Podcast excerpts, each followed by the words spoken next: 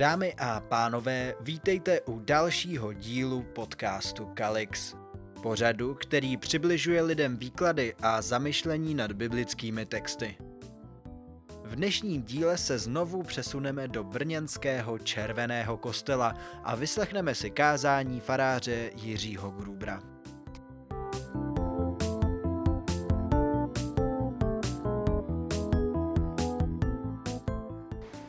Milí bratři, milé sestry, text našeho kázání najdeme v knize Tobiášově v následující kapitole 12. a sice ve verši 7., kde říká Refael.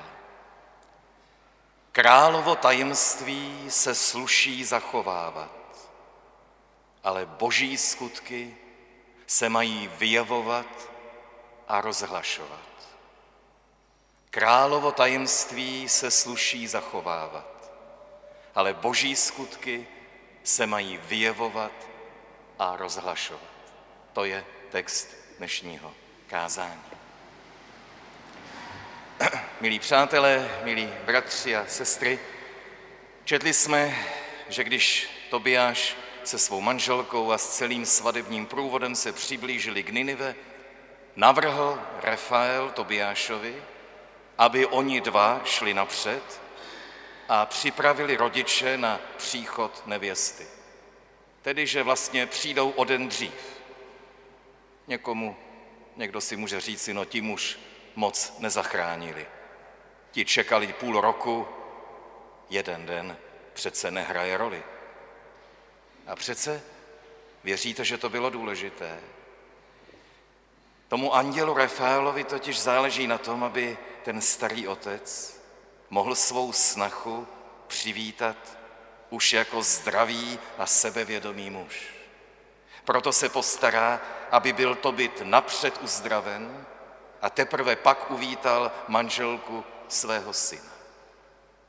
Možná nám to přijde jako nepodstatné, ale je v tom vidět, jaký ohled a jaké pochopení má Bůh pro lidskou důstojnost. Rafael jako anděl totiž nedělá nic jiného, než že plní boží vůli. A proto můžeme s dobrým svědomím říci, pán Bůh chce, aby se člověk nemusel sám za sebe stydět a měl zdravé sebevědomí. Každý člověk má vědět, že je Bohem milován, aby se nemusel před druhými cítit trapně a jako méně cený.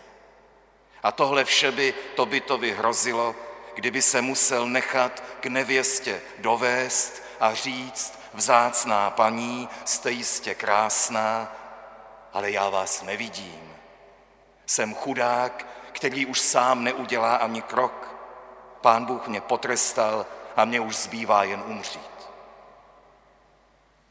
Ale díky tomuto biblickému příběhu a díky Ježíši Kristu, který přece také tolik lidí uzdravil, víme, že Pán Bůh přeje člověku, aby si mohl vykračovat životem jako štramák a nemusel se sám za sebe stydět a schovávat někde v ústraní.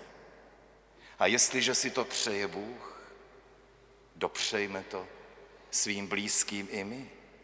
Buďme jejich andělé, kteří jim umožní, aby se do posledních dnů svého života mohli cítit jako lidé, kteří nečekají už jen na smrt, ale jsou pořád vážení, respektovaní, milovaní, umytí, oholení, učesaní. Třeba na vozíku, ale s kravatou. Třeba na posteli, ale s trvalou. To druhé, co chci z dnešního příběhu povědět, když matka spatří z ničeho nic svého syna, kterého už dávno pohřbila, běžela k němu, vrhla se mu kolem krku se slovy,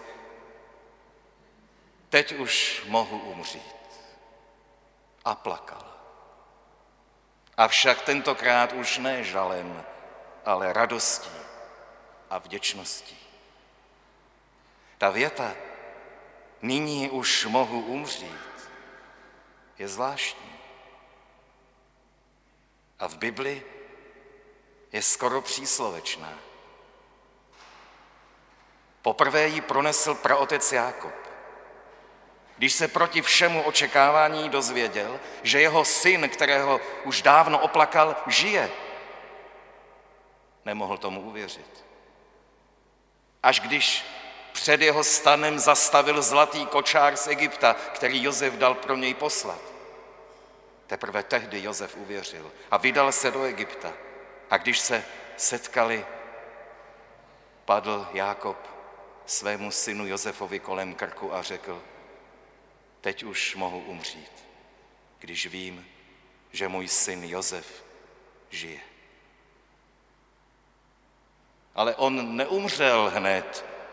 On ještě v Egyptě žil 17 let, dokonce požehnal samotnému faraonovi. A i když věděl, že už může umřít, ještě se postaral, aby se jeho rodina v cizí zemi dobře usadila a všem svým synům a vnukům dal své požehnání. Podobné to bude i s Tobiášovou matkou. Jak byla do této chvíle bázlivá, uplakaná, přežije nakonec svého muže a dožije se svých vnoučat. Tedy když někdo řekne, teď už mohu umřít, Neznamená to v Bibli rezignaci, ztrátu životní motivace, ale právě naopak. Je to, je to výraz vděčnosti, výraz radosti nad boží milosrdenstvím. Je to svědectví o zázraku, který se proti všemu našemu očekávání stal. Je to poděkování Bohu, že učinil víc, než jsme si dokázali představit. Slova teď už mohu umřít vlastně znamenají teď jsem konečně svobodný. Už se nemusím nad ničím trápit. Podobná slova by tedy mohl pronést člověk, který proti všemu očekávání se dožil pádu komunismu, očištění u soudu. Hospodář, kterému komunisti vzali v mládí pole a on na něm jako starý muž znovu zasel na svém. Farář, který se směl vrátit na kazatelnu, zakázaný spisovatel, kterému vyšla kniha, dědeček, který se dožil pravnuka. Kdo ví, že to nejkrásnější, to nejdůležitější v jeho životě už se stalo, ten si může začít svého života užívat a vychutnat si každý den, který je mu přidán. Kdo ví, že už může umřít, z toho padá stres, co všechno musí ještě dokázat, postavit, vyjednat, koupit, prodat. V Biblii je ještě jeden člověk, který podobná slova pronesl. Stalo se to, když Josef z Marii přinesli Ježíše do chrámu a tam k ním přistoupil muž jménem Simeon, kterému bylo zjeveno, že nespatří smrti, dokud neuvidí hospodinova Mesiáše. A evangelista píše, že Simeon vzal Ježíše do náruče, malého chlapečka a pravil, nyní propouštíš v pokoji svého služebníka, pane, neboť mé oči viděli tvé spasení, které si připravil přede všemi národy. Nikde není psáno, že by Simon byl člověk nad hrobem, nebo že by do několika dnů po této události zemřel. Naopak jsem si jist, že Simeon další léta, ať jich bylo pět nebo pětadvacet, si ještě náležitě užil. Od té chvíle, co držel v náručí malého Ježíše, mu však bylo dobře u srdce, protože prožil a spatřil víc, než doufal, víc, než si uměl představit, spatřil Mesiáš. V tomhle smyslu může být připraven umřít každý, kdo uvěřil v Ježíše Krista. Ten přece také spatřil Mesiáše. To neznamená, že bychom už od života nic jiného nečekali. Křesťané milují život, tento život, tuto zemi. Křesťané jsou doslova nažhaveni boží láskou, aby mohli pomáhat, aby mohli sloužit. Ale kdo jednou uvěřil evangeliu o odpuštění hříchů a přemožení smrti, ten může jako ten praotec Jákob, jako Tobiášova matka a jako Simeon být nad věcí. Už se nemusí trápit, co všechno nestihl. Už se nemusí za nic stydět, nikomu závidět, nic si vyčítat. Křesťan smí žít jako šťastný člověk, který už nemusí nikomu nic dokazovat, nikoho se o nic doprošovat. Smí jít životem pokorně i sebevědomně, být k sobě skromný i náročný, nebát se lidských řečí, pomluv, vlastního zklamání ani smrti. Když člověk ví, že už může umřít, získá jeho život novou kvalitu a rozměr. Kdo ví, že to nejdůležitější v jeho životě už se stalo v Ježíši Kristu, že už to dostal od Pána Boha, má volné ruce, má dost času, na ničem nelpí, nic nemusí, ale právě proto je mu dobře. Dokonce dovede být i milý na druhé, protože nemá co ztratit. Nebojí se prohrávat, ale o to snadněji vítězí. Je jako závodkyně, sportovkyně, která se stala matkou. Ta už přece nemusí za každou cenu mít medaily. Vždyť má doma krásnou dceru. Ale právě proto jí často vybojuje, protože už na ní nelpí. Podobně křesťan. Na nic se netřese, nic zásadního mu nechybí, ale v každé modlitbě děkuje Bohu, jak je mu na světě krásně a dobře a jak moc by to přál prožít i ostatním. To třetí. To bytovo uzdravení je popsáno jako klasické vyléčení pomocí léků. Není výsledkem nějakého náboženského procesu. Dokonce nezazní ani nějaké magické zaříkávání. Dokonce neuslyšíme ani modlitbu, ani boží jméno. Je to, je to skoro jako dnes. Syn dojde rodičům do lékárny a vetře jim pak mastičku do očí. A oni vidí. Přesto je jasné, že tu uzdravuje Bůh, jako ostatně při všech uzdraveních. Za to, že vidí, děkuje tobit Bohu. Ale je tu ještě jiný důležitý důraz. Možná jste si všimli, že Tobit před nikým netají, kdo ho uzdravil. Když se pak vydal naproti své snaše sáře, všichni ninivští žasli, jak si rázně vykračuje a bez obav chválí svého Boha. Přitom o něm všichni věděli, že ho pán Bůh potrestal slepotou a odvrátil se od něj. A světe div se, on místo, aby šel s průvodcem nebo kolem sebe bezradně šarmoval holí, on si vykračuje městem s hlavou vzhůru. S každým se vesele zdraví a chválí svého Boha. To byla evangelizace, jakou Ninive od časů Jonášových nezažila. Až dosud se židé v Ninive museli schovávat a stydět sami, protože na sobě nesli boží trest a všichni to věděli. Všichni věděli, to jsou ti, kteří ztratili domov, kteří ztratili chrám, kteří ztratili přízeň Bohu. Tehdy to tak bylo. Kdo byl zdravý, úspěšný a bohatý, tomu bohové žehnali, to byl jejich miláček, a kdo byl chudý, nemocný a neúspěšný, v tom všichni viděli rány osudu a božskou vůli, kterou nelze změnit. Ale to, co se teď stalo s Tobítem, bylo po dlouhé době dobré znamení. Boží lid sice dál žil ve vyhnanství, ale nad jedním z nich se pán Bůh slitoval. A ostatní se proto mohou a mají radovat spolu s ním.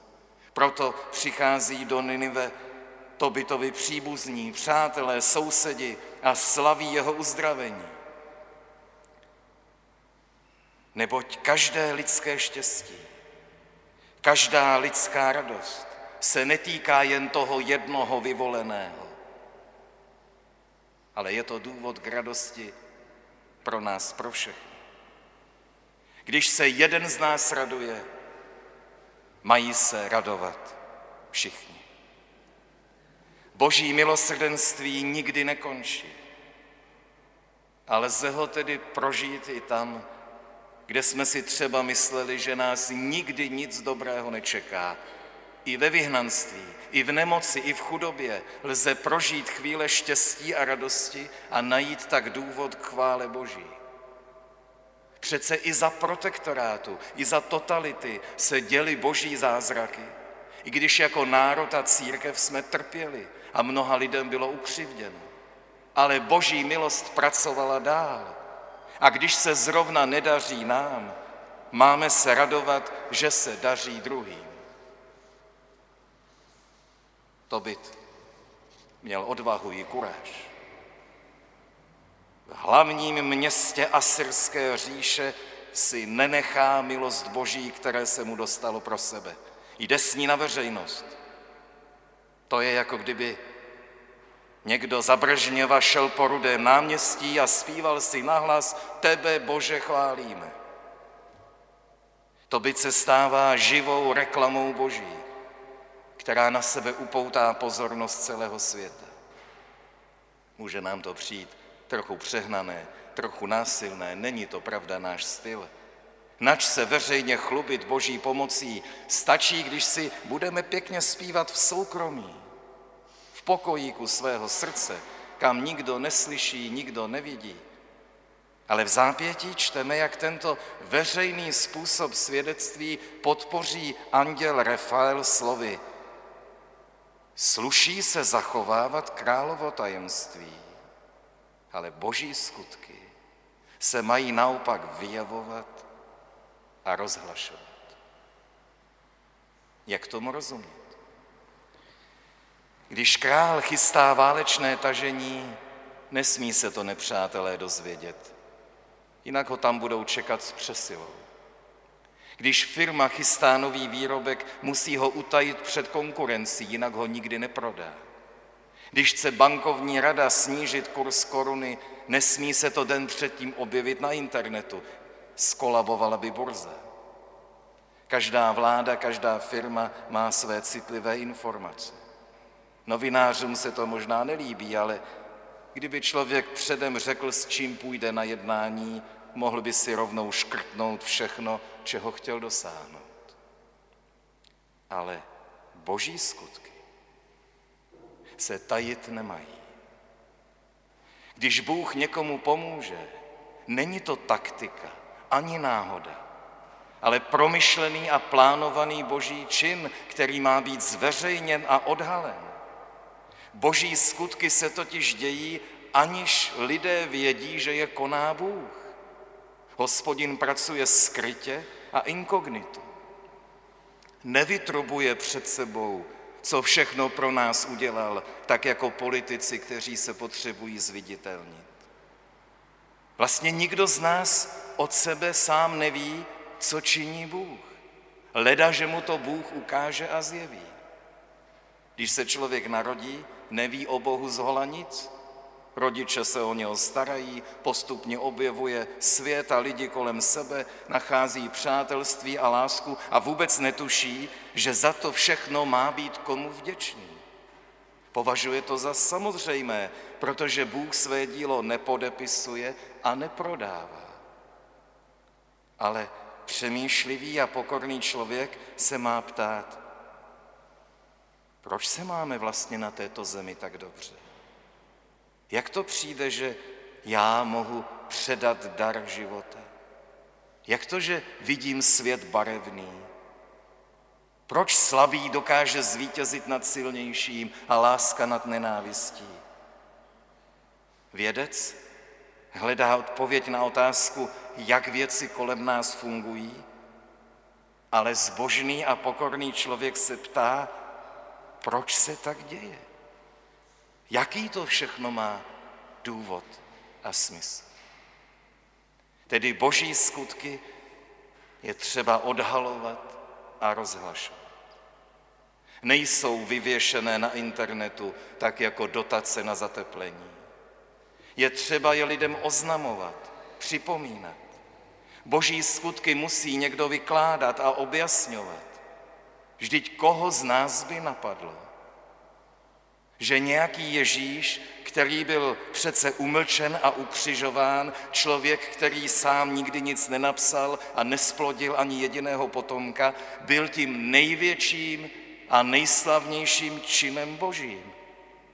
Koho z nás by napadlo, že Bůh svou vůli nezjevil těm nejmoudřejším a nejchytřejším, ale lidem prostým a bázlivým, jako byli pastýři, rybáři a několik žen?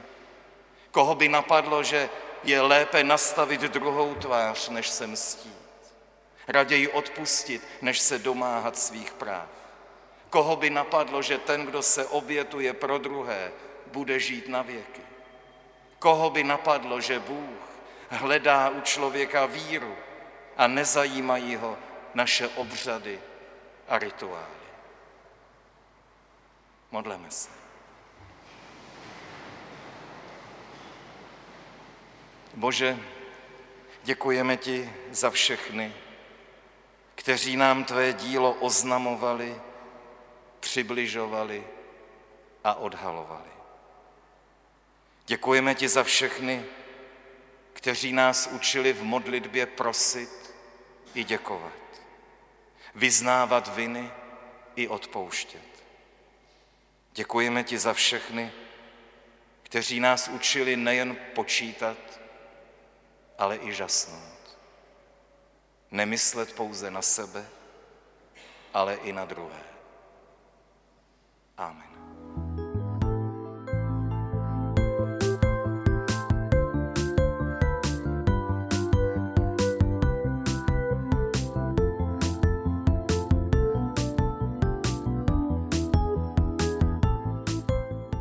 Slyšeli jste další díl podcastu Kalix, pořadu, který přibližuje lidem výklady a zamyšlení nad biblickými texty. Nové epizody vycházejí každou neděli v 17 hodin na Apple Podcasts, Spotify a YouTube. Sledujte Kalix na sociálních sítích a sdílejte mezi přáteli. Pokud máte jakékoliv dotazy či připomínky, nebo víte o faráři, jehož kázání byste chtěli zařadit mezi naše podcasty? Napište nám prosím do facebookových zpráv nebo na e-mail kalixpodcast.gmail.com Děkujeme. Za týden naslyšenou.